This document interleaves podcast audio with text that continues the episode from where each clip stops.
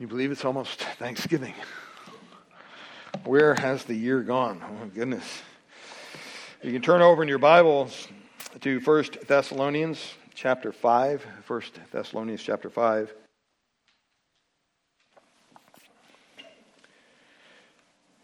And today we find ourselves in verses uh, 16 to 18 of this chapter. There's a lot in the closing verses here. And so today we're going to be basically looking at two of these three critical directives or commands, you might say, that Paul relays to this church.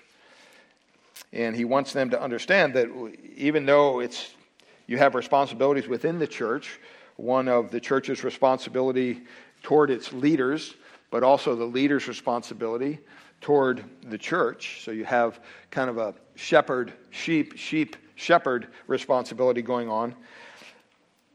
But now, as he moves beyond that, and he gets a little more direct about everybody's life, and he gives some commands for all of us to consider. And uh, it's, it's very important that um, it doesn't stop with just the congregation and the, the leadership or the leadership in the congregation, but we all serve uh, Ken and I are shepherds in this flock, but we are also under shepherds of the great shepherd, Jesus Christ. Amen. We are serving him.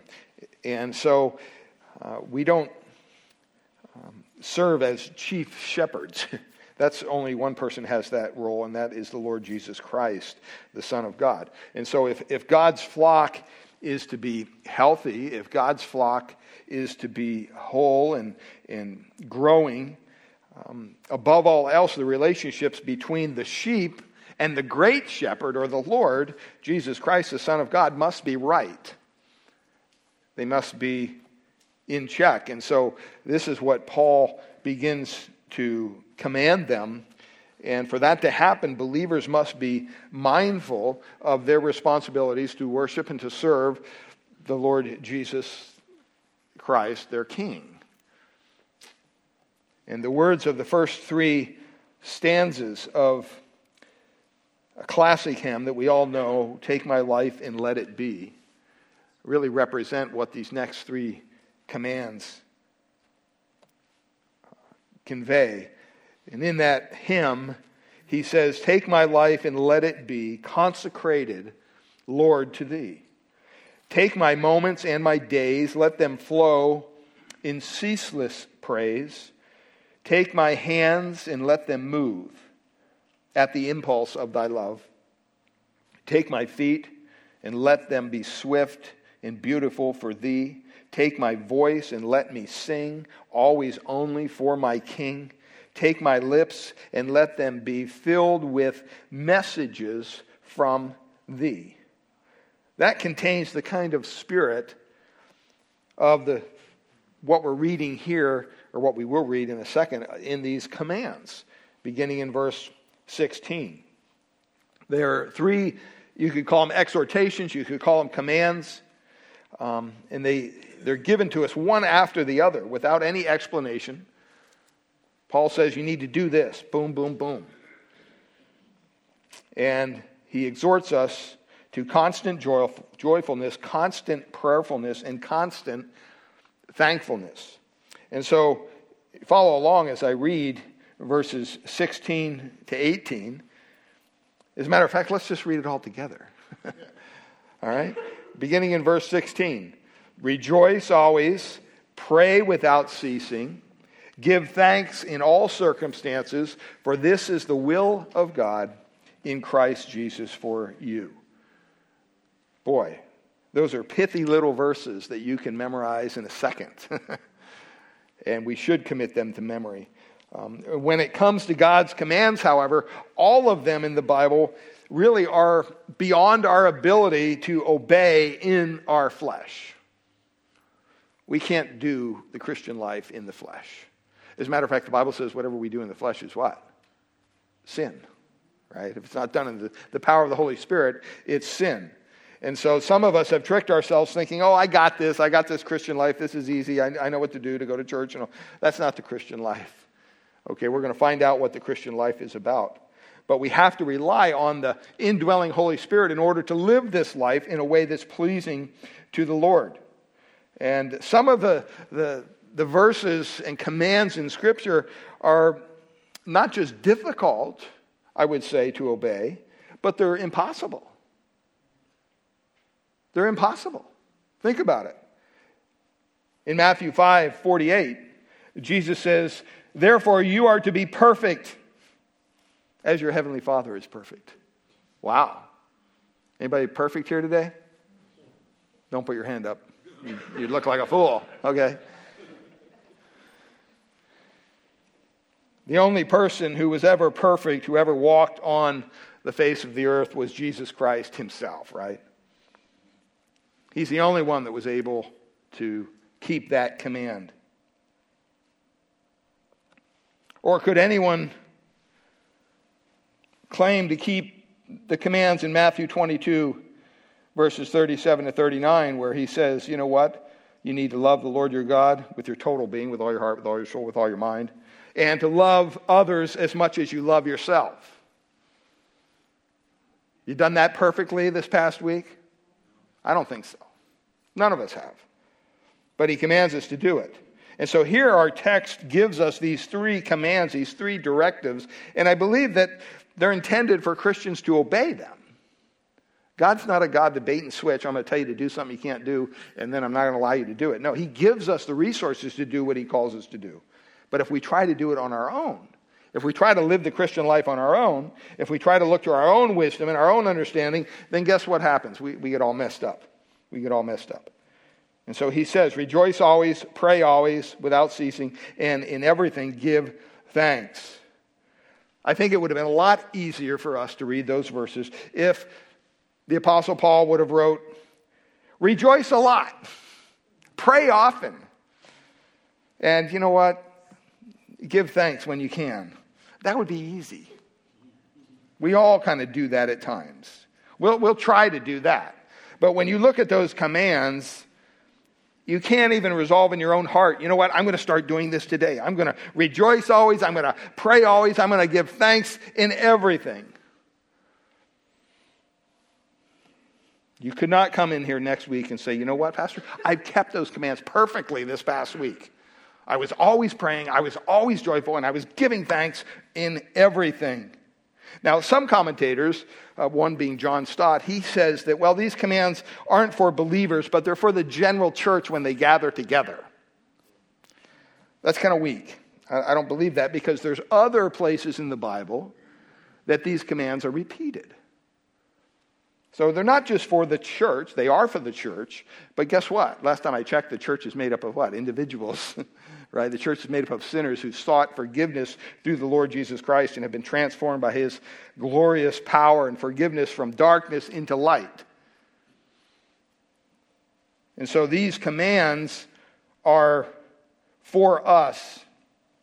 But what do we do with them? Because they look like they're impossible to keep. I think that Paul himself when he reads these, when he writes these, and we read them, he doesn't give any explanation. He just says, Rejoice always, pray without ceasing, give thanks in all circumstances. Boom, boom, boom.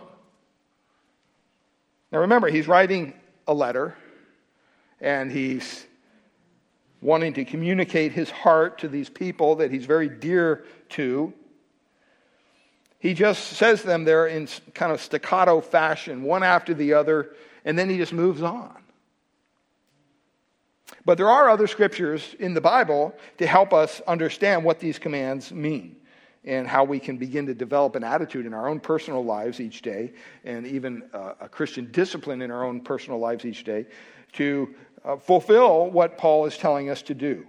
And so the idea here is God commands us to rejoice always, pray without ceasing, and give thanks in everything. And with each one of these commands, we're going to go over two today and one next week, we can look at what it means, first of all. Let's explore what it means.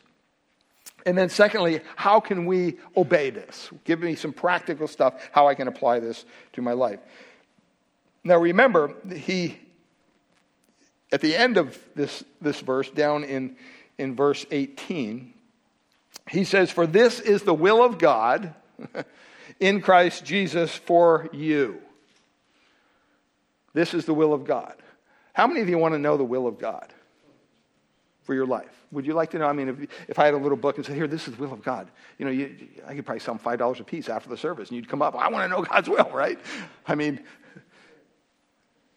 well, here he's telling us it's free.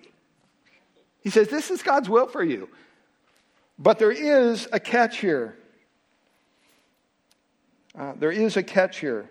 Because when he says, For this is God's will, all commentators, all theologians agree that, that this refers to these pre, three previous commands of rejoicing, of praying, and of giving thanks.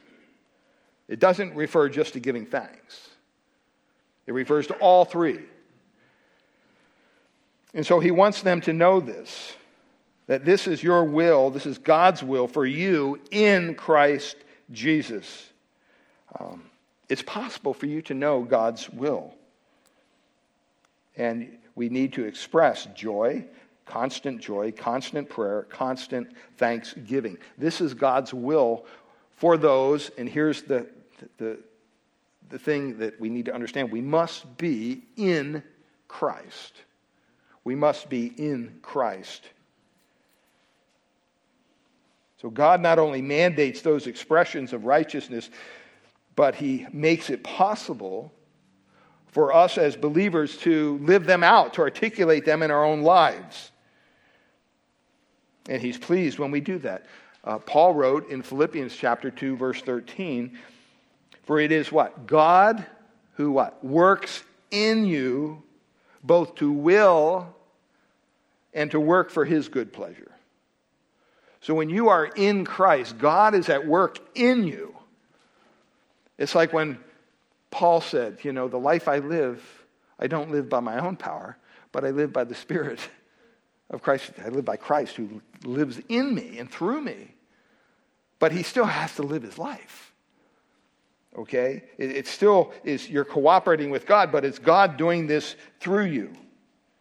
Now, sometimes you have trouble discerning God's will in different areas of your life. You know, who you should marry, when you should get married, whatever, um, you know, what job to take uh, all kinds of things. But you don't have to wonder about this because he says, rejoice always, pray without ceasing, give thanks. They're always God's will for you. You don't have to question it. It's always God's will for you to do those things. But you have to be in Christ. Without having that union with Christ, without understanding that Christ is able to forgive your sins, that you can be forgiven of those sins when you come to Christ, when you come to the cross, when you acknowledge your need of a Savior. When you place your faith, your trust in Christ and in His sacrifice and in Christ alone, He will save you. And what that means is He will save you from your sin. Because we all deserve, the Bible says, the consequences of sin is death. And not just physical death, spiritual death. We don't deserve to go to heaven. There's not a person in this room that deserves, on their own merit, to go to heaven. We like to think sometimes we do, but we don't. We simply don't. The Bible says we've all fallen short, we've all sinned in a myriad of ways. That's why we need a Savior. I mean, if you think you can get here on your own, have fun, but it's not going to end well for you. You know, you can't be your own Savior. You have to put your faith and trust in Christ. And so you have to be in Christ in order to carry out these commands.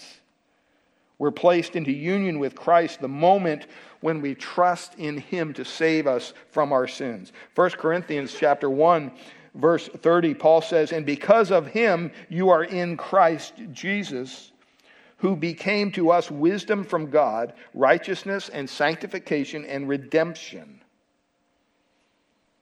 You are in Christ Jesus. When you are saved, God takes you and he puts you into his Son. So, to obey these impossible commands, we have to experience the new birth. We have to be born again. We have to be saved so that we are in Christ and so that Christ dwells in us through, via the Holy Spirit. Um, And as we learn to cooperate with Christ and you learn to live for Christ each and every day, you, you abide in Him. He, he makes His home in you. And you trust in Him to work through you each and every day. It's not easy. It's not easy to trust someone else,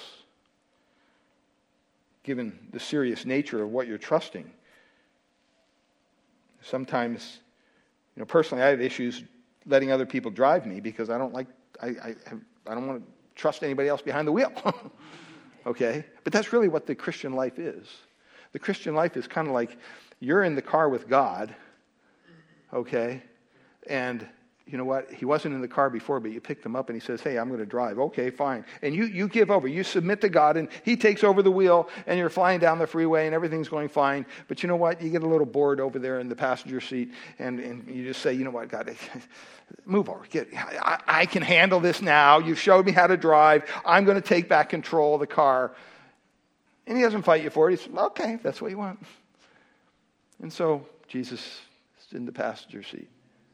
And you know what? I mean, you're driving along and you have a horrific accident. Something happens to wake you up and you realize, you know what? You're not all that great of a driver after all.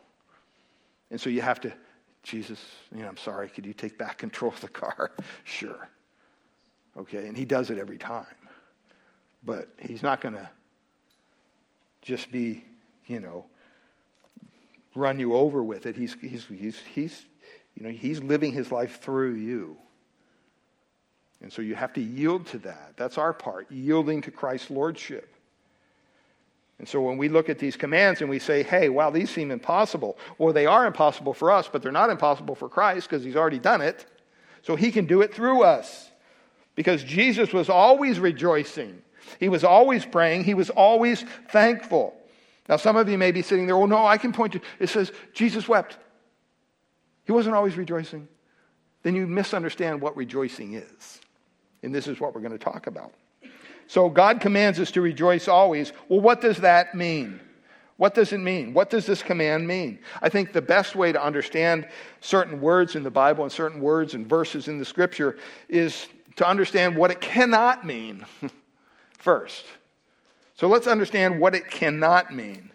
Let me ask you this question. Do you think rejoicing always means that you always go around with some fake smile on your face and you know you're, you're just upbeat and you're hey praise the lord you know five for jesus you know and you're just living your life.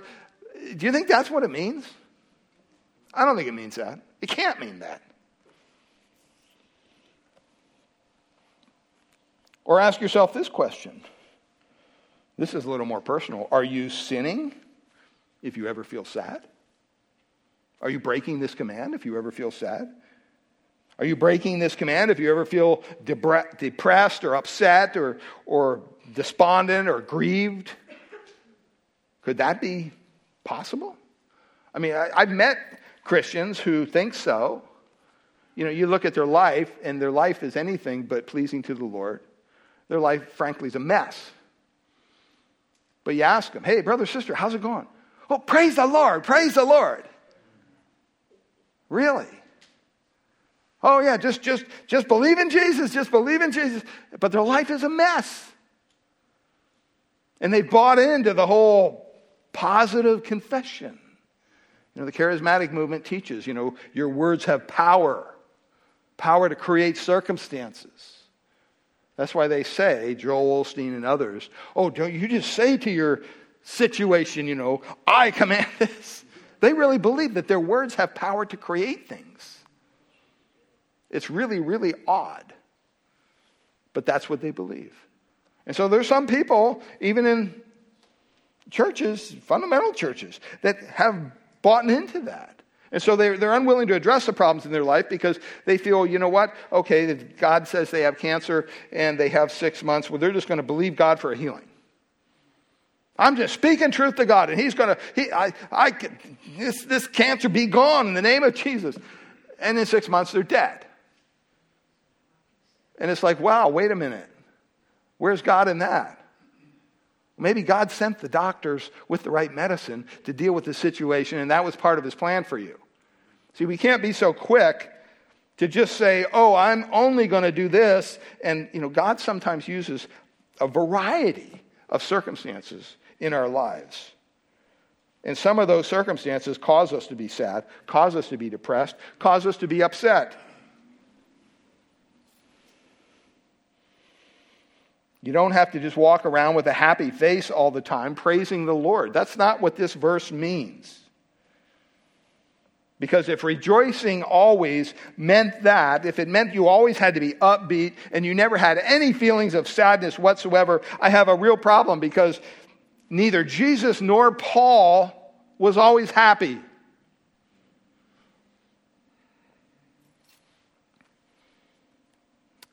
It's interesting in the Greek language, in the original language, the shortest verse in the Bible is this verse. Rejoice always. In the Greek language, it's the shortest verse in the Bible. But did you know that the shortest verse in our English New Testament is John 11:35? Jesus wept.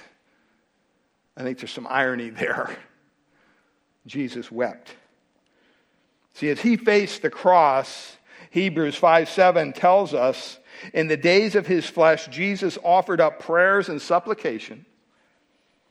Listen, with loud cries and tears. Do you think Jesus was a little upset? Yes, I think he was. 2 Corinthians 6:10, Paul describes himself as this. He says in, in verse 8, the end of verse 8 there, he says, We are treated as impostors and yet are true. Verse 9, he says, as unknown and yet well known, as dying, and behold, we live, as punished and yet not killed.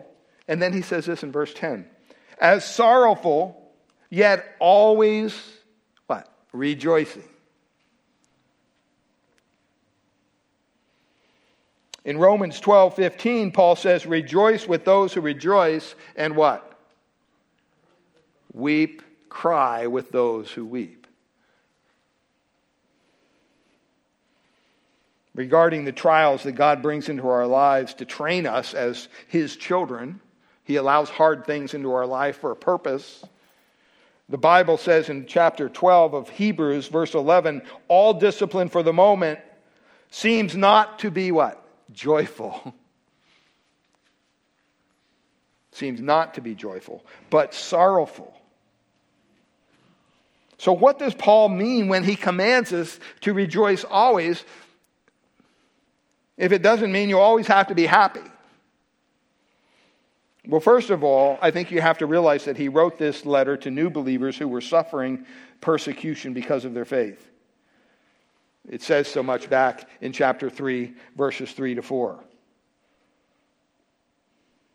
He says in verse 3 that no one be moved by these afflictions for you know you were destined for this.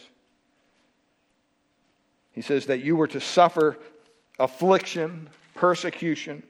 So, this was part of the audience that Paul was writing to when he wrote to the church at Thessalonica. And the command follows Paul's exhortation um, that we should not even that we should that we should not get even when someone mistreats us in Matthew chapter 5, verse 11 to 12, Jesus said, Blessed are you when people insult you, when they persecute you, when falsely say all kinds of evil against you because of me. And then he says this Rejoice and be glad. Wow. For your reward is in heaven, and it's great. Or in James chapter 1, verses 2 and 3, James says, Consider it what? All joy. When everything's going great? No, he doesn't say that. He says, Consider it all joy, my brethren. That's the in Christ part, right? Only Christian, Christians can really do this. He says, Consider it all joy, my brethren, when you encounter various trials. In the original language, that means multifaceted, multicolored trials. They come from every angle. It's not like you can expect it. You're hit with things that sometimes just blow your mind like, where did that come from? Why am I stuck in this trial now? He says, knowing that the testing of your faith produces endurance. That will happen if you cooperate with God when you're going through a trial. But the problem is, many of us, when we encounter a trial, what do we do? Fall to our knees. God, please get me out of this. That's what we do. And, and what Paul is saying is sometimes God wants you not to come out of it, He wants you to go through it. And as you go through it, you're going to be stronger. You're going to be able to trust Him more because He took you through it. It's kind of like coming up on a bridge, and the bridge looks a little rickety and rackety, and you got the truck, and you're going, eh, I don't know if I should take the truck across this bridge. It just doesn't look too, too healthy.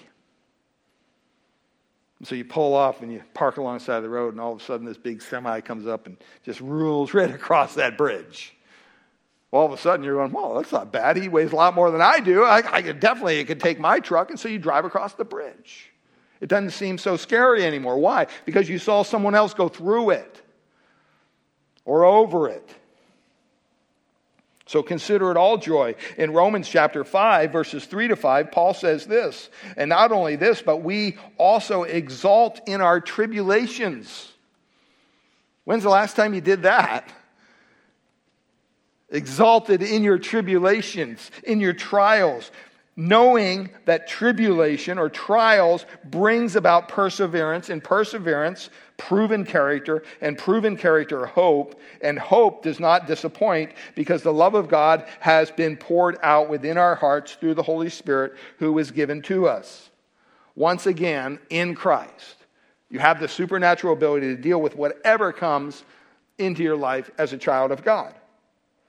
And so, given their difficult circumstance, the people in, in Thessalonica here, um, they really probably looked at this command to rejoice always. They had to view it not primarily as a matter of feelings, but rather of obedience. See, Paul's not telling us, well, be happy and then rejoice always. No.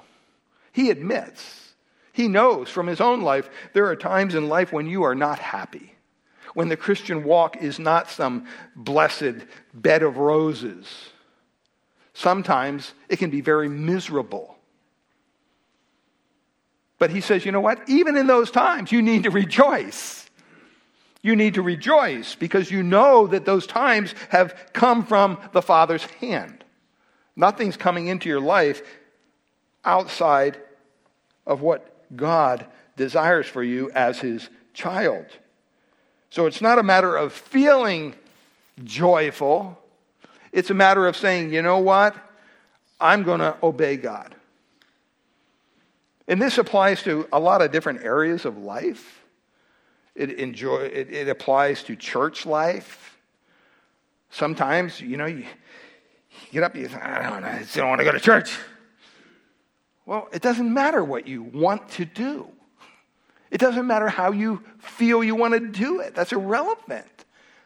The real answer is are you going to obey God? Are you going to do what God has instructed us to do? Or some of us in our marriage, you know, are we going to obey God in our marriages? Or are we going to do what we want to do because we feel a certain way at a certain time? See, this is why marriage is so important. This is why marriage should be elevated because it is basically it's a commitment. It's a promise. God created marriage male and female to be married here on earth for their time here on earth and to operate as one.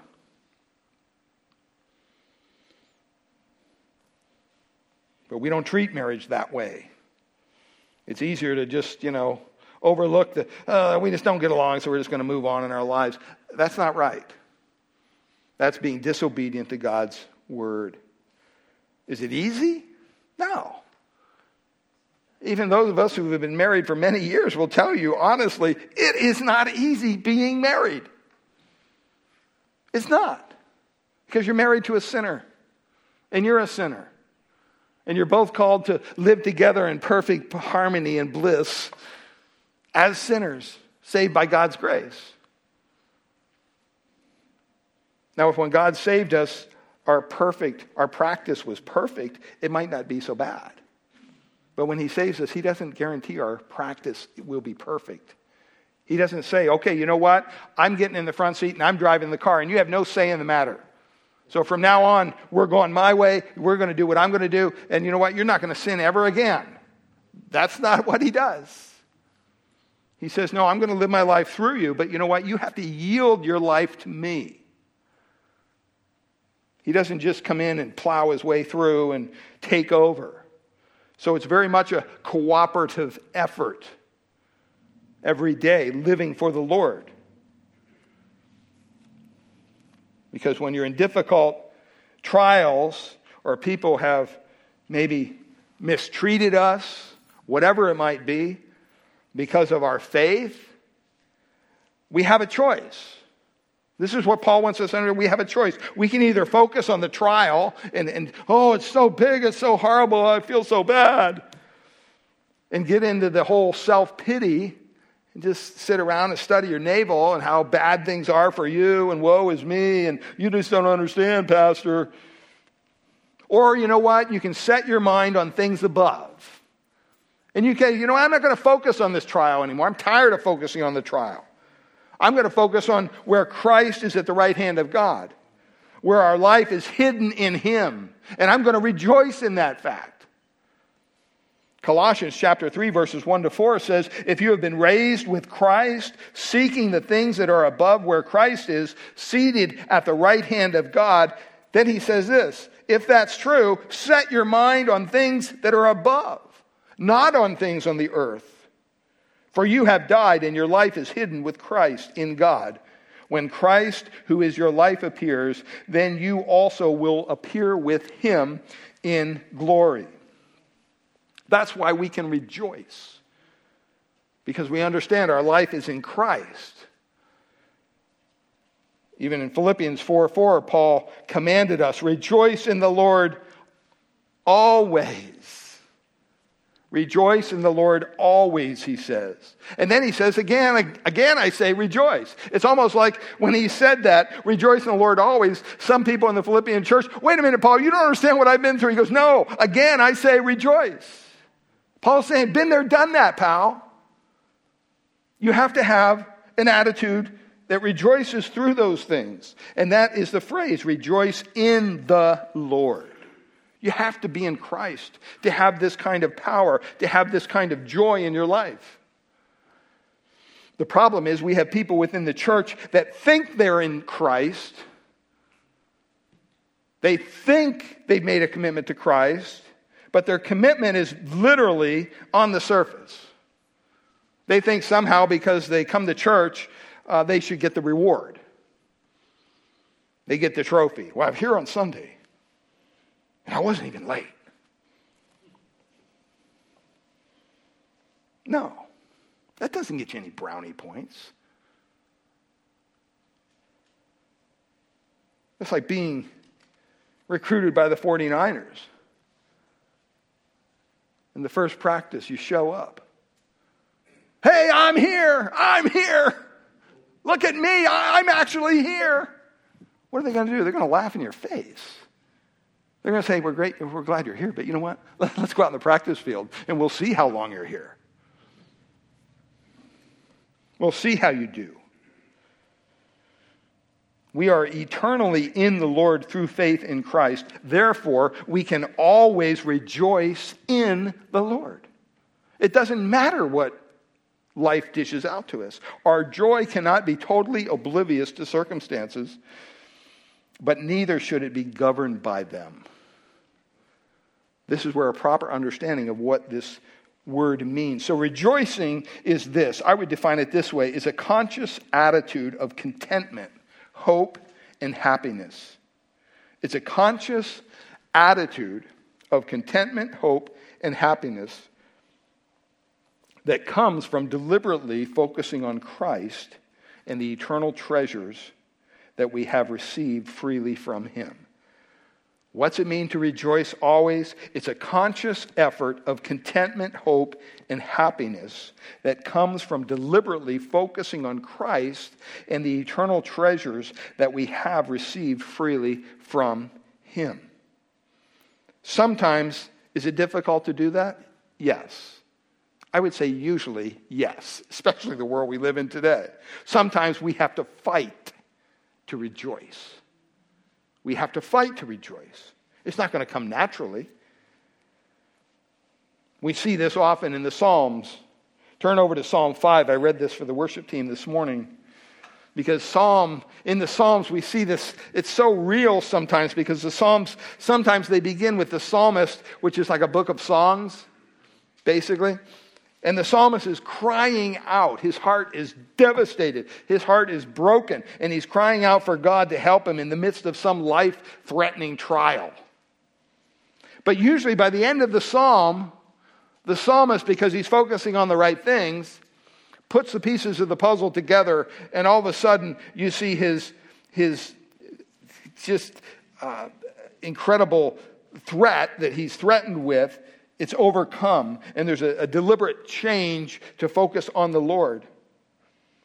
And you see here in Psalm 5, he, he begins, in David's mentioning here his groaning and his cry for help. He says, Give ear to my words, O Lord, consider my groaning. That doesn't sound joyful. Give attention to the sound of my cry. That doesn't sound joyful. My King and my God, for to you do I pray. O Lord, verse 3 In the morning you will hear my voice. In the morning I prepare a sacrifice for you. And then what does he do? He says, And I watch. I watch. It's, it, it, it speaks of expectancy.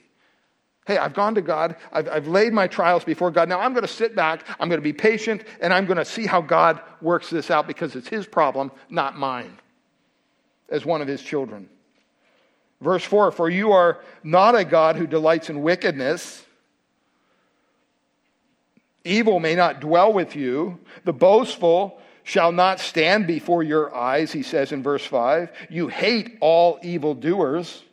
You destroy those who speak lies. The Lord abhors the bloodthirsty and deceitful man. He's very real. You know, he, he's not, you know, in our culture today, we've made God into this giant love fest. Oh, God loves you so much. Oh, I just love you so much in the Lord.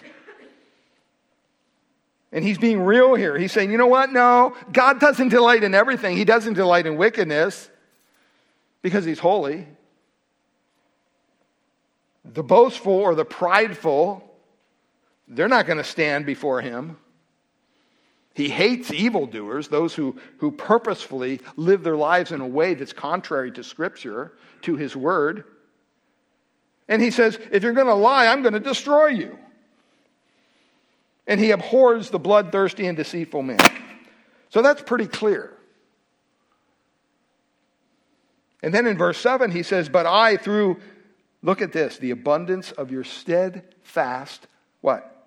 Love I will enter your house. I will bow down toward your holy temple in the fear of you. Fear doesn't mean the kind of fear that you're afraid he's going to hurt you. It's, it's a kind of a, a reverential awe. It's kind of like, wow, I can't believe I'm standing in the presence of this person. Verse 8, he says, Lead me, O Lord, in your righteousness because of my enemies. Make your way straight before me. And as the psalm begins to unfold, we see his groaning because of his enemies, and all this stuff is going on. And in verse 9, he goes into more about this. He says, For there is no truth in their mouth, speaking of their enemies. Their innermost self is destruction, their throat is an open grave. They flatter with their tongue. And then he says in verse 10, Make them bear their guilt. In other words, God, do what's right. They're guilty? Okay. Let them bear it.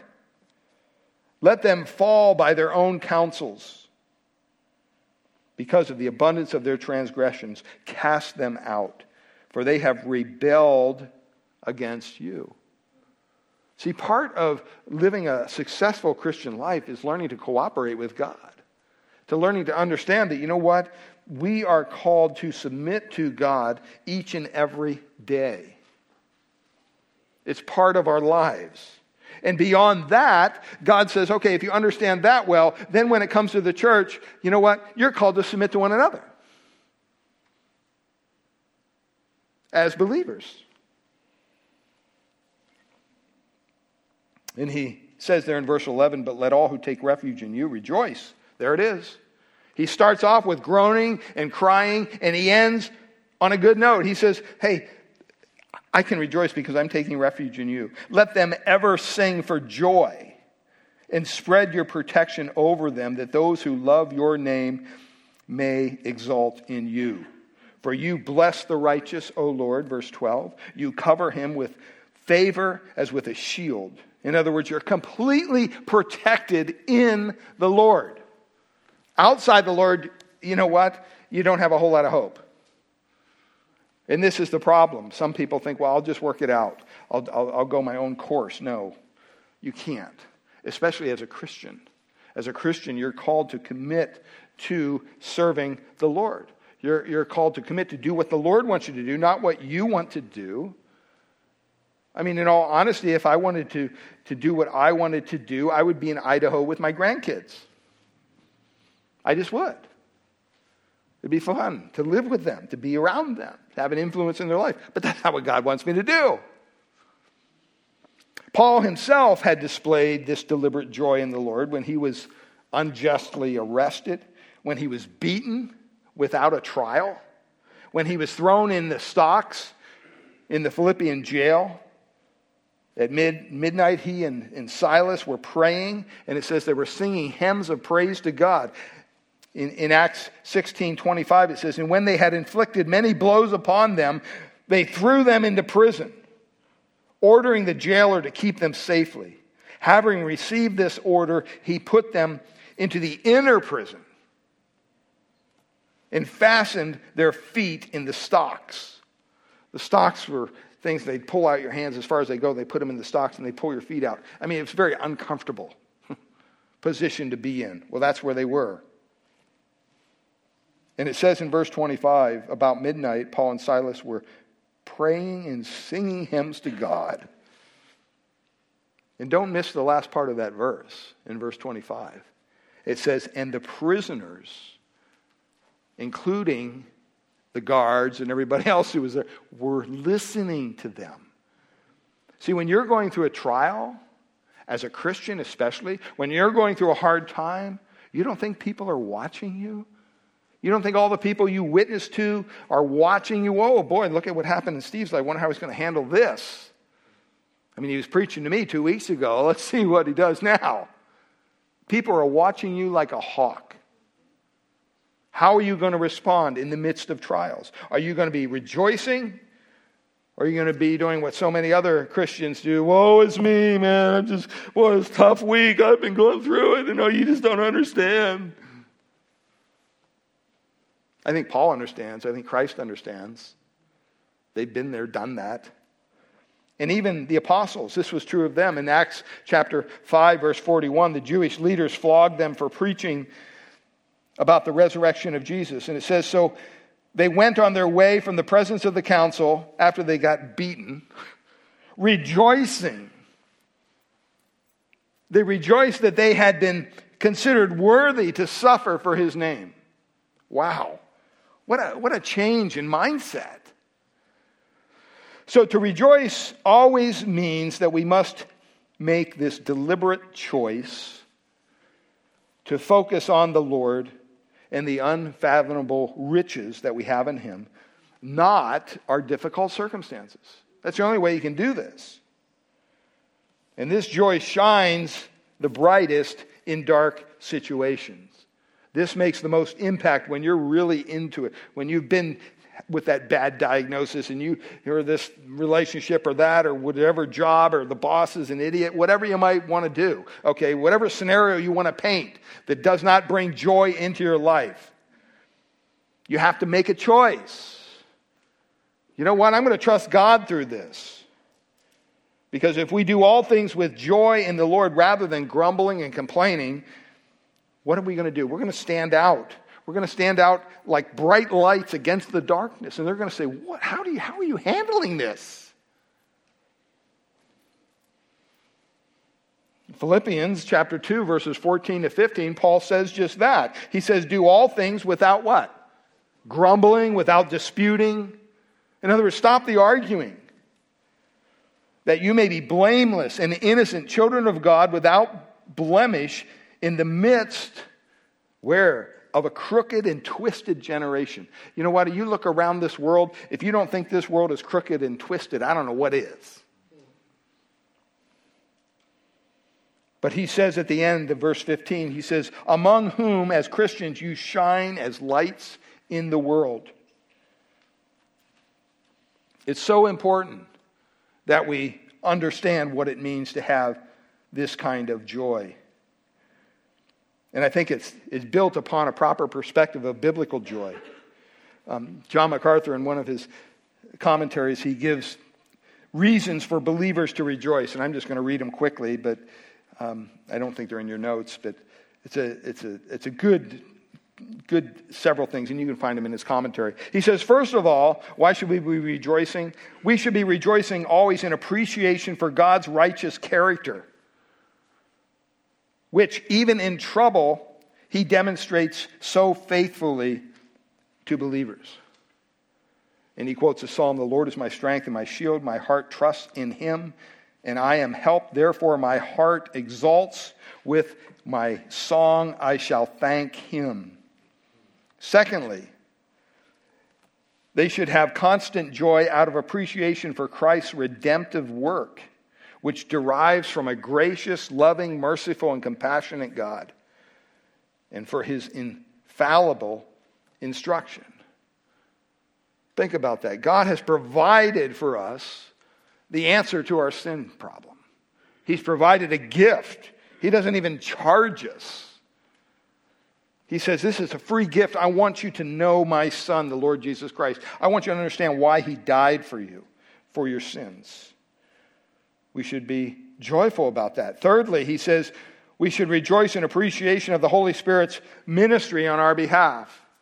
Think about that. Jesus could have just saved you and left you on your own, right? He could have. He could have said, okay, you know what? All your sins are forgiven.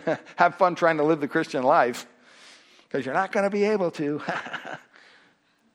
That's not the God we serve. He says, you know what? No, I'm going to give you the Holy Spirit to live within you. Supernatural power that raised Jesus out of the dead. That same power has the ability to live this life through us. I'm going to give you His Word. I'm going to give you my Word, the Word of God. I'm going to give you the church where you can go and be taught the Word of God. We need to be appreciative of the Holy Spirit's ministry. Fourth, he says believers should rejoice always because of the vast array of spiritual blessings they possess. Some of them I just mentioned. Fifthly, he says they should have joy in God's providence as he orchestrates everything for their benefit. Thank God he orchestrates everything for our benefit. It'd be a train wreck if he didn't.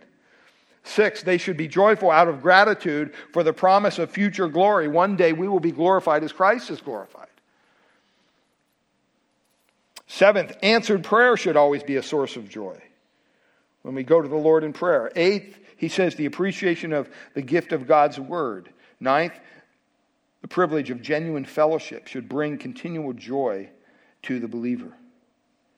I mean, aren't you glad you have a place here in this church to come and you can have fellowship with one another as the body of Christ? I mean, there's a lot of countries, they don't have this. They can't. They got to meet underground or whatever. No, we just kind of mosey in here on Sundays and think, oh, this is cool. You know, we got a church. Oh, great. Or, or think about the churches that have to set up church every week. My heart goes out to these dear brothers and sisters. And they got to bring in the sound system. They got to bring in all the chairs. They got to set everything up because they're meeting in a hall somewhere. They don't have a nice little building with a, a roof over it to keep them out of the ele- elements. You know, these are all things that God has provided for us the genuine fellowship. And then the last thing he says True believers cannot help but express their joy at the saving proclamation of the gospel.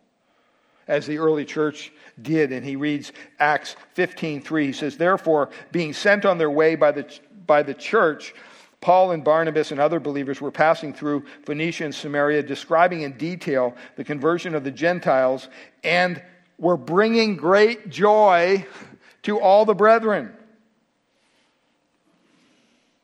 Leon Morris, in his commentary, he mentions this about the first century believers. Quoting him, he says, Persecution was always threatening and often actual. The believers were usually in certain circumstances and compelled to work hard for a living. Their lot can rarely have been other than hard. In other words, they had a very difficult road. But if we fastened our attention on these things, we put our emphasis in the wrong place. In other words, looking at them, going, oh, they had it so hard. Oh, poor people.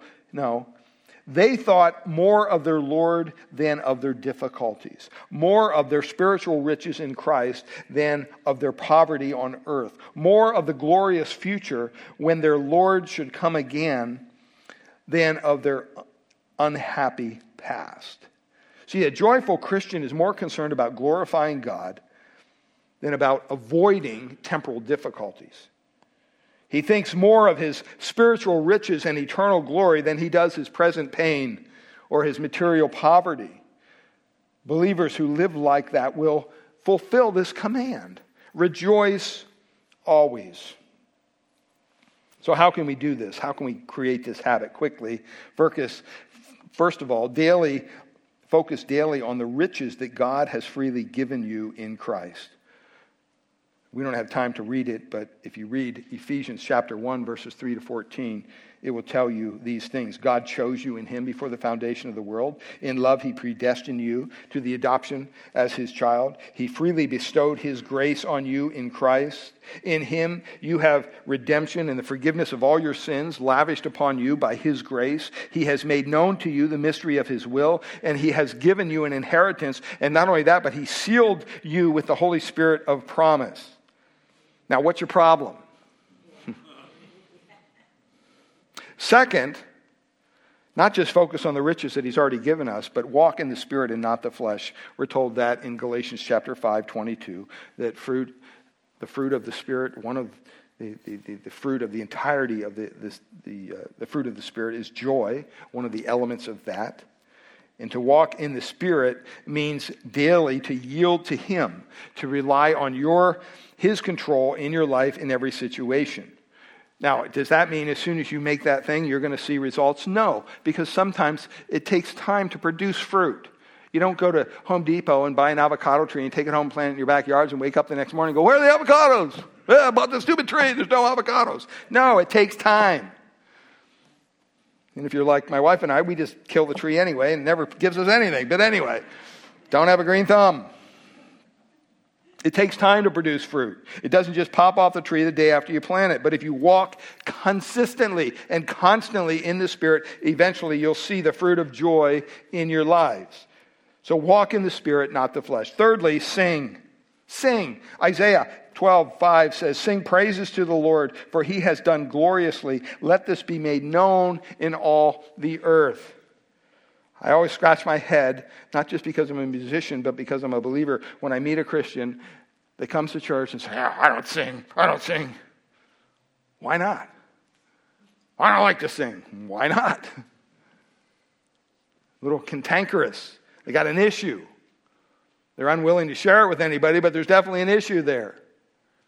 So everybody else is singing, and they're sitting there, just, oh, I wish this would get over. Let's get to the real meat, the teaching, and we need the teaching of the Word of God. Now, maybe they need to sing. We don't care what you sound like. It says make a joyful noise to the, the Lord. That's what we do every Sunday. I mean, if you're feeling down, get the hymn book out. Read through some of the hymns. Sing through some of the hymns. Sing of God's goodness, God's grace, His love. I mean, singing is, is, is a very important strategy, strategy to deal with depression, to deal with ill feelings, focusing on the riches that God has given to us. Did you know that one of the most frequent commands in the Bible is to sing? I looked it up. It occurs 150 times in 133 verses. That's quite a bit. So I think it's important to God that we sing. As a matter of fact, the longest book in the Bible was a song book, the book of Psalms. If you want to read through the book of Psalms, if you want to read through the book of Proverbs in, a, in an organized fashion, I challenge you to do this. Every morning, get up and read five Psalms and one proverb. One chapter in Proverbs, five chapters in Psalms. And by the end of the month, by 30 days, you have read through the book of Psalms and the book of Proverbs. And then guess what? You start it all over again the next month. It's just an easy way to do it. Well, about 10 minutes left, so we're going to hit the second one here. God commands us to pray without ceasing. Not just rejoice always, but pray without ceasing. Does this mean that you have to pray every waking moment? On your knees before the law, Lord, hands lifted up, eyes bowed down? No, it doesn't mean that. It can't mean that. How do I know that? Because Paul and Jesus didn't do that. I mean, I remember one time I was driving with the grandkids, and I don't know what we were talking about something. I said, "Well, let's just let's just pray. Maybe we're dropping somebody off the airport or whatever." And uh, I think it was Mason um, said, "Grandpa, are, are, are you going to pray right now?" I said, "Yeah, let's just pray." You know, are you going to close your eyes? Because we are driving on the freeway. It's like, well, no, I'm not. But, but that's our mentality, right? Unless we're down, prostrate on the ground, that's, that's the only position to pray in. And that's not, that's not true. Um, you know, you can, you can, you can pray in, in all kinds of different positions. But here, the word pray is one of the most common New Testament words for prayer. Proseuchomai the most common one used. And it encompasses all aspects of prayer. It encompasses all aspects of submission, confession, petition, intercession, praise, thanksgiving. It's a very general term for prayer. I personally, rather than describe prayer as some kind of a action that we do, I describe prayer as an attitude. I think the scriptures teach us that prayer is meant to be an attitude of complete dependence upon God 24 7. Doesn't matter where you are, doesn't matter what you're doing. It's not just an activity that we do. Now, do we do it sometimes as an activity? Yes. We pray here as a worship team, 8 o'clock in the morning. We pray over in the fellowship hall uh, after that. Uh, for some people, pray for the service. On Tuesdays, they pray at the women's thing. On when, Thursday mornings, they pray at the, the, the women's prayer meeting. Okay, we have times of prayer, and we look at it as an activity, but it's not just an activity, it's an attitude. It's an attitude of constant dependence upon God. See, that's helpful because, well, can you do that without ceasing? Definitely. Someone described this word, praying without ceasing. They described it this way it's kind of like someone who has a hacking cough. You know, somebody who just can't control it, they just keep on coughing.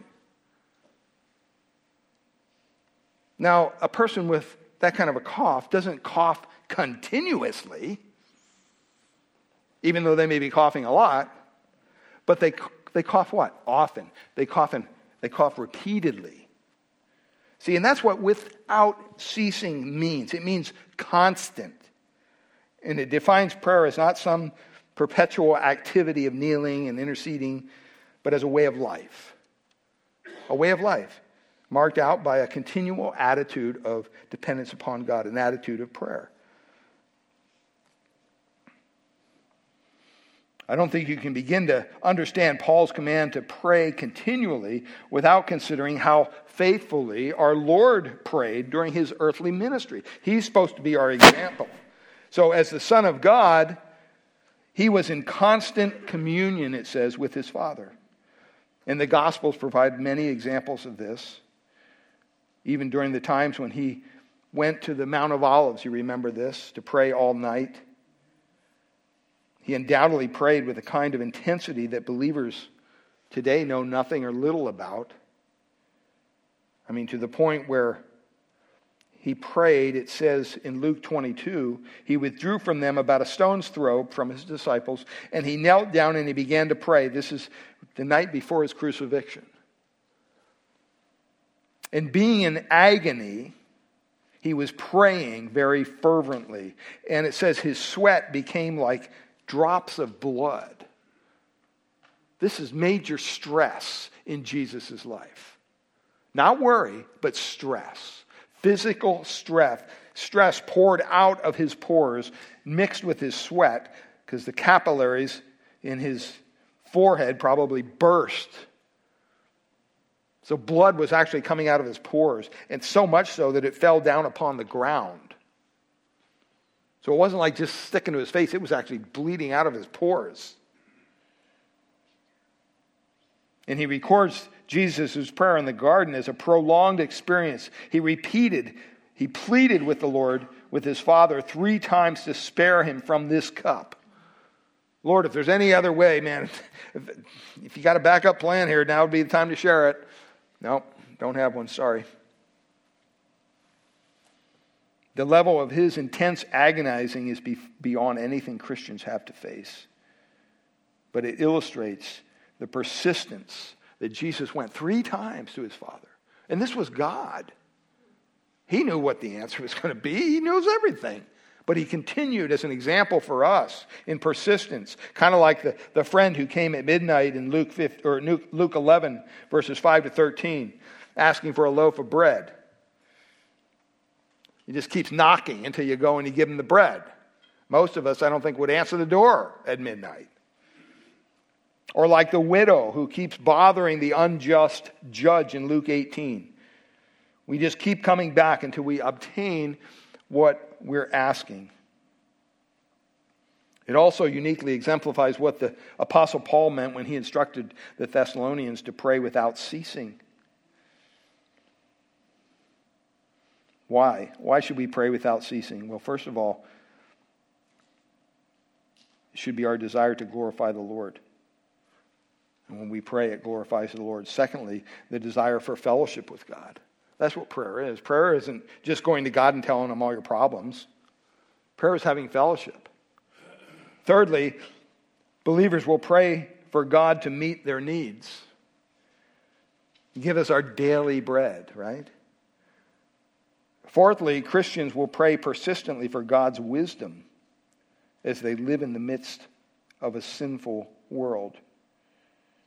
James says, But if you lack wisdom, let him ask of God. Fifthly, the desire for deliverance from trouble motivates prayer. Sometimes, most times when we go to prayer, we're in trouble. It's kind of like Jonah. It says, Then Jonah prayed to the Lord his God from the stomach of the fish. Do you think he was in a little bit of problems? I mean, he's in, he's in the stomach of a huge fish. That sounds like a problem. As humans, we shouldn't be there with all the acid and all the. I mean, think about it. Just, ugh, this just makes me sick to think about it. I mean, I'll eat sushi once in a while, but not the fishy stuff. You know, give me the tuna that doesn't taste like fish. I don't know how some of you people, you know, eat that fish that just smells like fish. Whoa, can't do that. And he calls out of my distress to the Lord, and he answered him. I cried for help from the depth of Sheol. You heard my voice, Jonah said.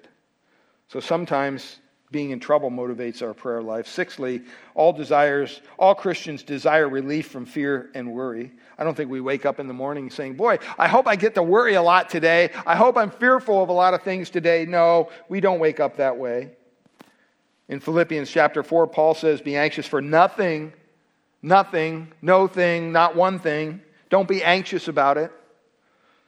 But in everything, by prayer and supplication with thanksgiving, let your requests be made known to God. And then guess what happens? Then the peace of God, the peace of God, which far exceeds our understanding of peace, which surpasses all comprehension, will guard your hearts and your minds in Christ Jesus. I mean, in this world of chaos, hopefully you want a little bit of peace.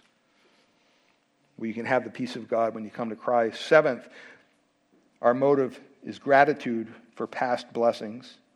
We should be thankful for God and what He's done for us. Eighth, believers pray to be freed from the guilt of sin. David expressed in Psalm 32 I acknowledge my sin to you, and my iniquity I did not hide. I said, I will confess my transgression to the Lord, and you forgave my sin, the guilt of my sin. It doesn't say, yeah, then you took my nose and you shoved it down in it and you made me wallow and beg for. No, that's not the kind of God we serve. Is it hard to come to Christ? Is it hard to come to God and acknowledge your sin before Him? Yes, it is. And He can't do it unless He enables you to do it, frankly.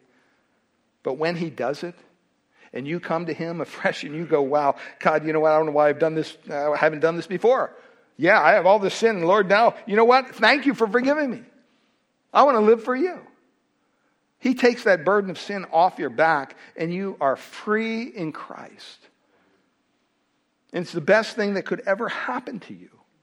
Any believer will tell you that.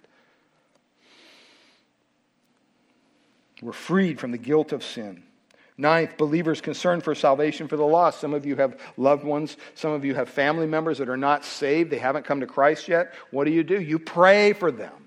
It's a desire to see the lost won to Christ. And then lastly, we pray without ceasing so that our spiritual growth, so that we can grow in Christ. How can you develop this habit of praying without ceasing? First of all, know that you can't do it on your own. You can't do it on your own. Once again, you have to come to Christ. You have to ask the Holy Spirit to help you with this. Secondly, send up short prayers wherever you're at. Doesn't matter. If you're driving down the freeway, if you're waiting at the DMV line, whatever you're doing, send up some prayers. You can do it. Nehemiah did it. Dave read from Nehemiah this morning. He was before the king, King Artaxerxes. And it says that he was. Uh, he had been sad in the king's presence, and this was a very serious offense. And Nehemiah was very afraid, and he explained to the, the king that he was sad because his home city, Jerusalem, was desolate and it was destroyed. And the king asked what Nehemiah would request. Now, think about it. You're, you're back in that time, you're before a king who's all powerful, and you say the wrong thing, off with your head. But what does Nehemiah do in chapter 2, verses 4 to 5? It says, So I prayed to the God of heaven. And then I said to the king, He just stopped and he prayed. I don't think he got down on his knees. I don't think he said, oh, Excuse me, uh, king, I got to pray. No, he just did it. You can pray short prayers whenever you need to. Thirdly, spend time in God's Word in prayer each morning. Jesus started out that way. I think we should start it out that way. Fourth, read some good books on prayer. And next week, I'll have a little handout that just gives you a, a little list of some of the books um, that have been a blessing uh, to, to myself and others dealing with prayer. But as we close this morning, next week, we'll be looking at Thanksgiving and giving thanks in everything. Uh, Father, we thank you for your word this morning. Lord, we thank you that we can rejoice always because we are in Christ. Not because we're happy, not because our circumstances dictate that we are joyful, but Lord, it's a decision that we can make based upon the authority of your word that we are commanded to rejoice always. Not only that, but we're, we're commanded to pray unceasingly, to pray without stopping. And Lord, that's really an attitude of dependence upon you. Each and every morning, we should be dependent upon you throughout the day even through the evening. And Lord, we ask that you would remind us of these things, that we could put these into practice in our own lives. And Lord, that we would stop being overwhelmed by what we're seeing here on earth, whether it's elections or whether it's our own lives, our own jobs, our own relationships. Help us to stop looking at those problems and look to you as the only one that can give us answers to deal with those problems. And so, Father, we pray for all who are gathered here this morning. We pray that if there's any here that has yet to put their faith, their trust in Christ, even this morning might be that moment when you call that person, you're tugging on their heart. You need to trust me, you're saying to them. As their creator, you're, you're, you're communicating to them. They, they need to put their trust, their faith in you, in your Son, the Lord Jesus Christ, for the forgiveness of their sins. And then they can start to understand what it means to have joy. Then they can start to understand what it means to have prayer, communication with you, and thanksgiving. But without Christ, it's impossible. And so we pray for the salvation of their souls, that they would turn their heart. They would cry out to you, Lord, be merciful to me, a sinner. And for believers here, I just pray that we would examine our own hearts, our own lives before you, and help us to live in a way that's honoring to you, not some of the time not when it's convenient, even when it's hard. Lord, I pray that we would have the wherewithal to trust you to live this life through us because we can't do it on our own. And so, Father, we thank you for your goodness. We pray you bless the food across the way to our bodies as well. And we just close now with a song in Jesus' precious name. Amen. Amen. Let's stand together and we'll close with one last song.